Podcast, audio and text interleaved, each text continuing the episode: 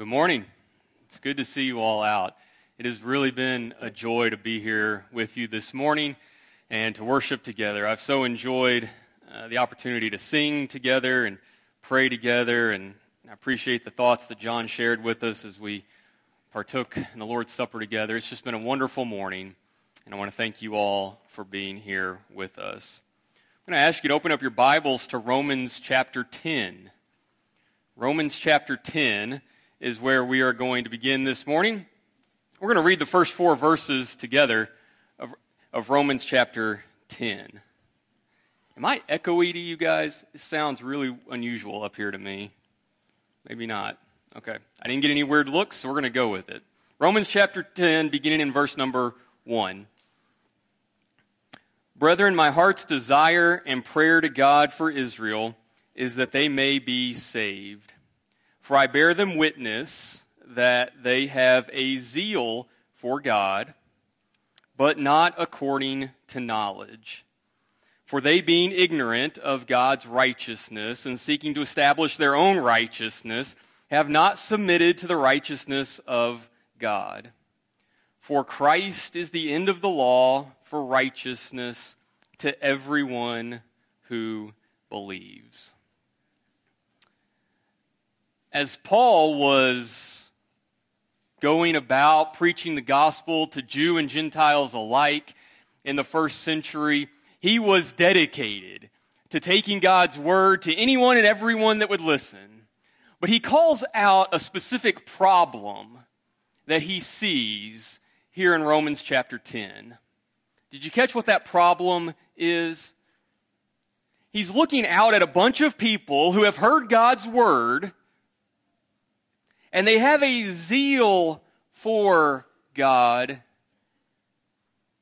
but not according to knowledge.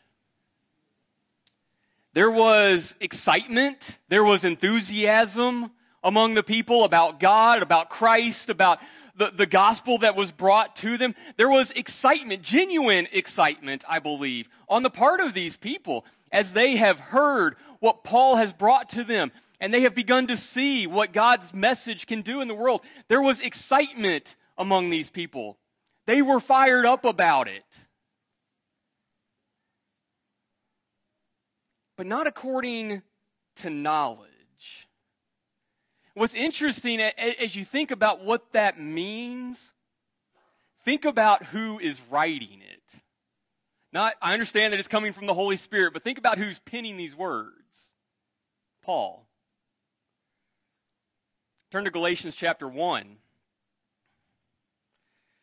You turn to Galatians chapter 1, and we see firsthand just how powerful these words would have been to a man like Paul.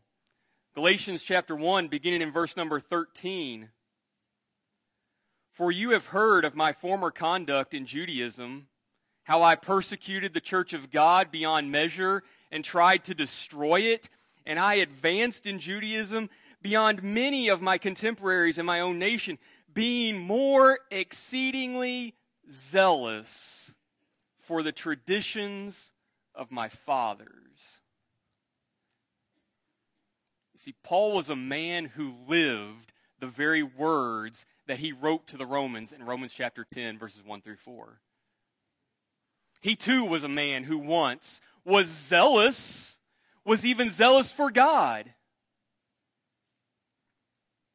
but not according to knowledge. And so he is uniquely qualified and uniquely capable to recognize this in the lives of others, to pen these words that he wrote in Romans chapter 10, and to call out a very real problem that existed among the brethren in the first century. But it's not just a problem with the brethren in the first century. Because we too live in a very zealous society.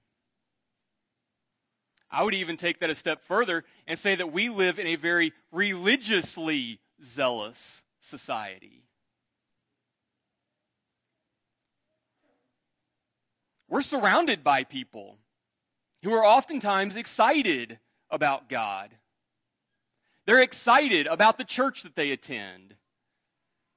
They're even excited about some of the things that they may read in Scripture.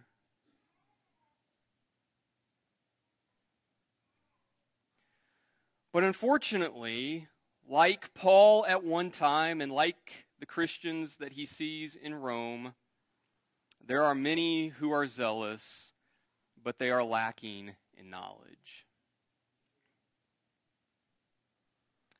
One of the things that came to mind as I was studying this concept of zeal and knowledge and the relationship between the two, I think one of the reasons that this was such a problem in the first century, this was such a problem even in the early days of Paul's life, and it remains a problem today, is because far too often we can mistake we can mistake zeal for knowledge. And the other way around. We can sometimes be guilty of mistaking knowledge for zeal. And what we end up with, if we fall in either of those two camps, where we have mistaken zeal for knowledge or if we have mistaken knowledge for zeal, what we end up with is an imbalance in our life that is not reflective of what a Christian's life should be. Because what Christ wants, what Christ desires, and what the scriptures teach is that there must be a balance in our life. We must be both zealous and knowledgeable. And those two have to go hand in hand in order for us to be the kind of people that God wants us to be. And if we're not careful, knowledge can become a victim of zeal and the other way around. One can so overshadow the other that they get lost in the mix. And I think specifically, the example that Paul is talking about in Romans chapter 10, there are a group of people where knowledge has become a victim to their zeal. They're so excited about God, they're so enthusiastic about God, that they no longer see a, a need for knowledge. But I think what we're going to see is we look at a couple of passages of Scripture together this morning. One of them that Andrew read for us in Hosea chapter 4. The exact opposite of that can happen as well. Sometimes we can get so excited that knowledge becomes the victim, and sometimes we can be so focused on knowledge that zeal becomes the victim. And we're going to look at biblical examples of both this morning, and we're going to talk about how we can overcome that and how we can truly be the balanced Christian in both of these areas that God wants us to be. So, first and foremost, we need to make the point that we never should sacrifice zeal for knowledge or knowledge for zeal. I'm going to ask you to look at a couple of passages of Scripture with me to make this point. First, in Proverbs chapter 15. Proverbs chapter 15. And there were there are many, many, many passages just in the book of Proverbs alone talking about the importance of knowledge and the importance of seeking after it. But listen to what is said in Proverbs chapter 15 and verse 14. The heart of him who has understanding seeks knowledge, but the mouth of fools feeds on foolishness. The heart of him who has understanding seeks knowledge. Look in Ecclesiastes just a couple of pages over from where you are there in Proverbs. Ecclesiastes really bookends with this thought. In Ecclesiastes chapter 1, beginning in verse number 16, I communed with my heart, saying, Look, I have attained greatness and have gained more wisdom than all who were before me in Jerusalem. My heart has understood great wisdom and knowledge.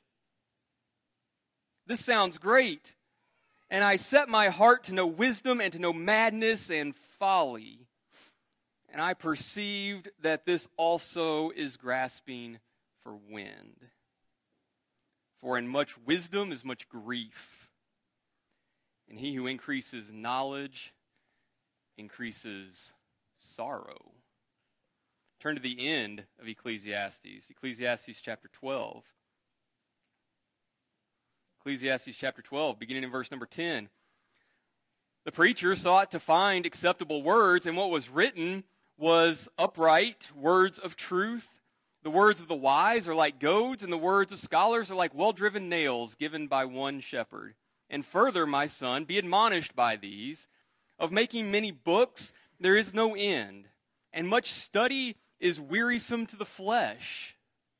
Now, hold on a second, because in Proverbs, it said that the heart of him who has understanding seeks knowledge, but then he turns just a couple of pages over in Ecclesiastes, and it almost seems as if there's caution given to an abundance of knowledge. So, what are we supposed to do with that? How are we supposed to, to make these passages make sense? Am I supposed to be careful about the attain, attaining knowledge, or am I supposed to seek after it with all of my heart? Which am I supposed to do?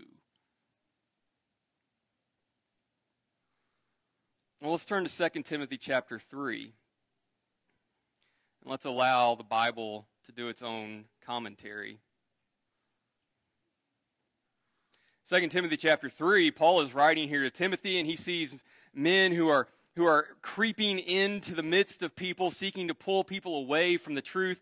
And he says this beginning in verse number 6 For of this sort are those who creep into households and make captives of gullible women loaded down with sins, led away by various lusts, always learning and never able to come to the knowledge of truth.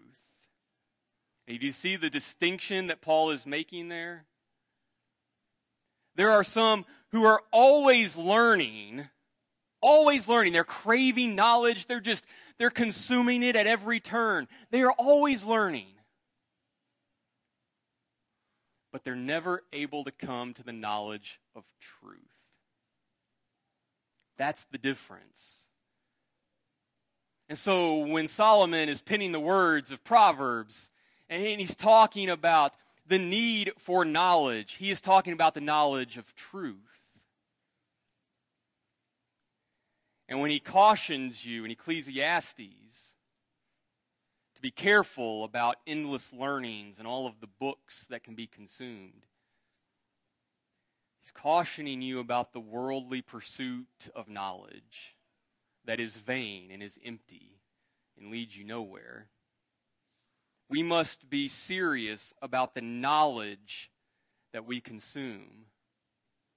And when we do that, when we consume knowledge that leads us to truth, that is where the connection to zeal is made that Paul is talking about in Romans chapter 10. Because history is littered with people who are bursting at the seams with zeal. but their knowledge lacks. looks something like that. And there are people throughout history who are the exact opposite, where they could quote scripture to you day and night, and you would be blown away by the knowledge that they have. But that knowledge hasn't led them to act. You see, the picture that Christ paints for us, the picture that the inspired writers paint for us, are that we need to nurture and encourage both. We got to see some of that. We talked to you guys uh, recently about the trip out to San Francisco. We got to see some of this firsthand in very spiritually young and maturing Christians out there. You see, there was, there was a small amount of knowledge. There was a small amount of knowledge that convicted them of sin. And that small amount of knowledge led them to Christ. And they became a Christian for the forgiveness of those sins. And they are excited about that and they're on fire about that. But the knowledge is still small. But in Christ's perfect way of helping us grow and mature, what will happen is if that zeal is directed in the right direction, that will lead them to a search of God's Word and a desire to learn and consume the truth, and that knowledge will grow. And you know what happens as that knowledge grows? We get more and more excited about what we're learning. and that fire inside of us starts to grow. So the zeal that we once had now even grows stronger. And as that zeal grows stronger, then it just drives us to learn and consume more and to grow closer to God. And we see this perfect and wonderful cycle that God expects His children to be a part of. But we can short circuit that at any time. Because if we don't fan the flame inside of us to keep that zeal alive and burning, then our desire for His Word is going to suffer. And if we don't spend time in His Word, learning and allowing Him to talk to us and speak to us through His living Word, then our excitement and our zeal and that fire in our belly is going to begin diminish. We have to allow these two to work together. We have to encourage it in each other.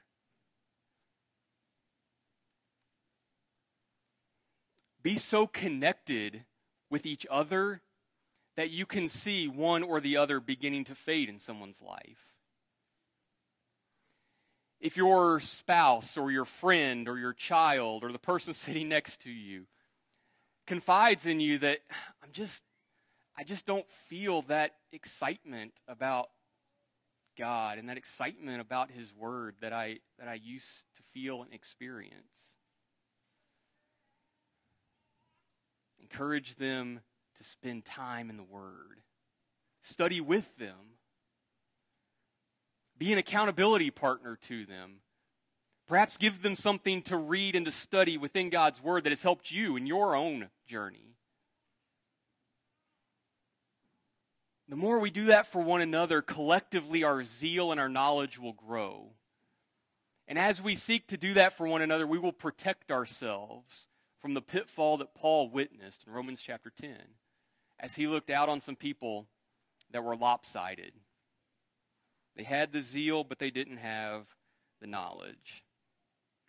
But back in Romans chapter 10, it's important for us to realize why we're doing this. What is zeal intended to accomplish? What is knowledge intended to fulfill? Because at the end of the day, this isn't just knowledge for knowledge's sake. This isn't just zeal for zeal's sake. But what does Paul say in verses 3 and 4? For they, being ignorant of God's righteousness and seeking to establish their own righteousness, have not submitted to the righteousness of God. For Christ is the end of the law for righteousness to everyone who believes. How many times did he use the word righteousness in two verses? I think he's trying to tell us something our pursuit of godly knowledge and the zeal that He wants us to have in regards to Him and to His cause and His purpose in this world should all be directed towards a pursuit of God's righteousness. Look with me in Luke chapter 1.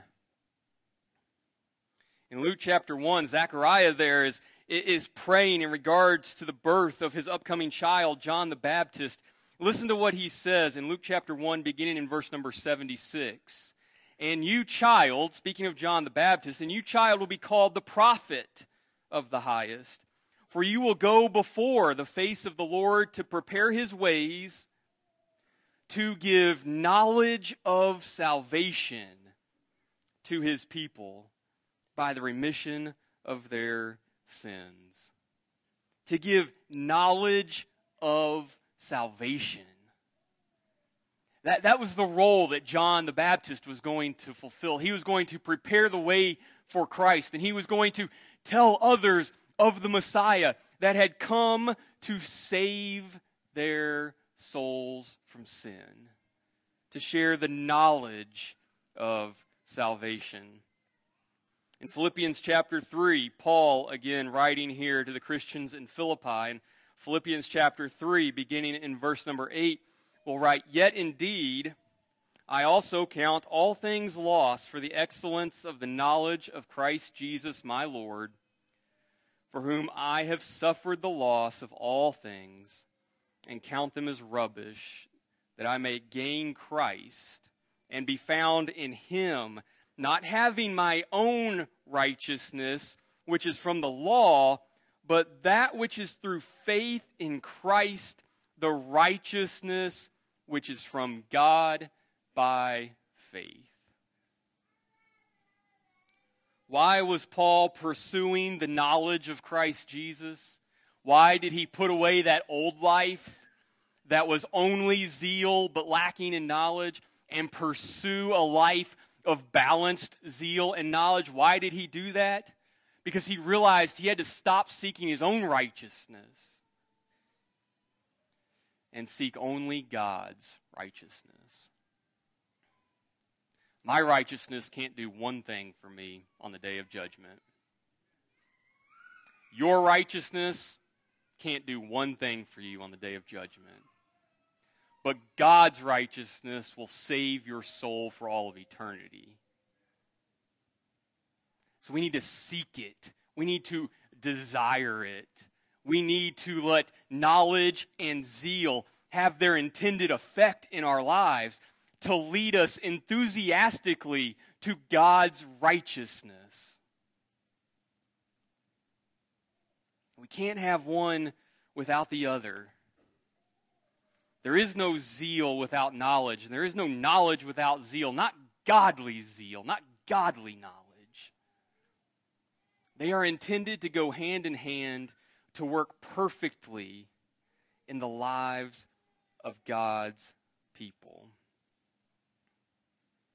We should be excited about this. We should be openly excited about God and His Word. Others should see the light in our eyes as we talk about what Christ has done for us. They should feel the excitement that we have for His Word. We've talked a lot in our Bible class recently about the importance of protecting time that we can spend in God's Word and the great benefits that come from meditating upon it, seeking it, being devoted to it. Someone made the point just this morning that when we do that, others are going to see that in our lives. If you're excited about something, your closest friends know that. If you're a Georgia football fan, I guarantee you everyone that knows you knows that you are a Georgia football fan because they're really good. And they're likely on a path to a national championship. And you couldn't hide that if you tried because you're excited about it. Why would you hide that? Why would you hide it? You're excited about that. The more we come to know God, the more we seek the knowledge that He provides to us in Scripture, we're going to be that excited about it. Hopefully, more so. Because the things that we're excited about in this life, they can provide some temporary joy. There can be some celebration that can come with it, and we can be really happy about those things. And that's all well and good. But nothing can touch the excitement of realizing what God has done in your life. Nothing can touch the excitement that you should have when you realize God has spoken to you through His Word, and you have an opportunity to read it and to study it and to consume it, and through it to develop this relationship with God that's going to last all of eternity when He takes you home to be with Him in heaven. That should supersede any excitement and zeal that we could possibly have on this earth. But we can't have one without the other. We have to seek both. We have to treasure both. We have to encourage and expect both in our brothers and sisters. Realizing that, as Paul pointed out in Romans chapter 10, that it is a real possibility today, just as it was in the first century, for zeal to overcome and knowledge to get left by the wayside. And just as Solomon wrote in Ecclesiastes, just as real today that there can be this pursuit of knowledge day in and day out, but it's just knowledge for knowledge's sake. And it leads nowhere. Let's be the kind of people who treasure godly knowledge that leads to godly zeal, that leads to godly knowledge, that leads to godly zeal. As we wrap things up this morning, I, I want to just ask you if if, you, if you're not a Christian this morning, if you're here and you're not a Christian this morning, what are you excited about? What, what gets you excited every day? What gets you out of bed in the morning? What, what puts a smile on your face? What energizes you? What is it in your life that, that really excites you? I want to propose to you that you don't know what true excitement is yet until you have chosen to give your life to Christ and to experience the freedom that comes in Christ, to experience the joy of having your sins taken away, to, to be filled with the hope of, of living forever in heaven with your Savior, you have not experienced excitement yet. But God is waiting. He is patient, He is long suffering, and He gives you an opportunity. He gives you an opportunity to do exactly what Paul did to put off that old life of sin and to do what so many here have done to be born again, a new creature, a child of God free from sin. We want to encourage you to take advantage of that precious gift and that opportunity that is before you this morning. If you've done that, maybe as we've talked about some of these things this morning, maybe you have begun to recognize in your life that zeal has faded over the years. Maybe you're not as excited. Maybe you're not as fired up about the Lord as you once were. Rekindle that flame. Ask for help. We can pray about that for you. We can be that accountability partner with you. Or maybe you're not spending the time in God's Word that you should spend. Consider how you structure your day, how you structure your time. Prioritize God's Word, prioritize the seeking of godly knowledge. And again, we want to be here to help you and support you along that journey. So if we can help you with any spiritual need that you may have this morning, please come to the front and let us know how as we stand and sing.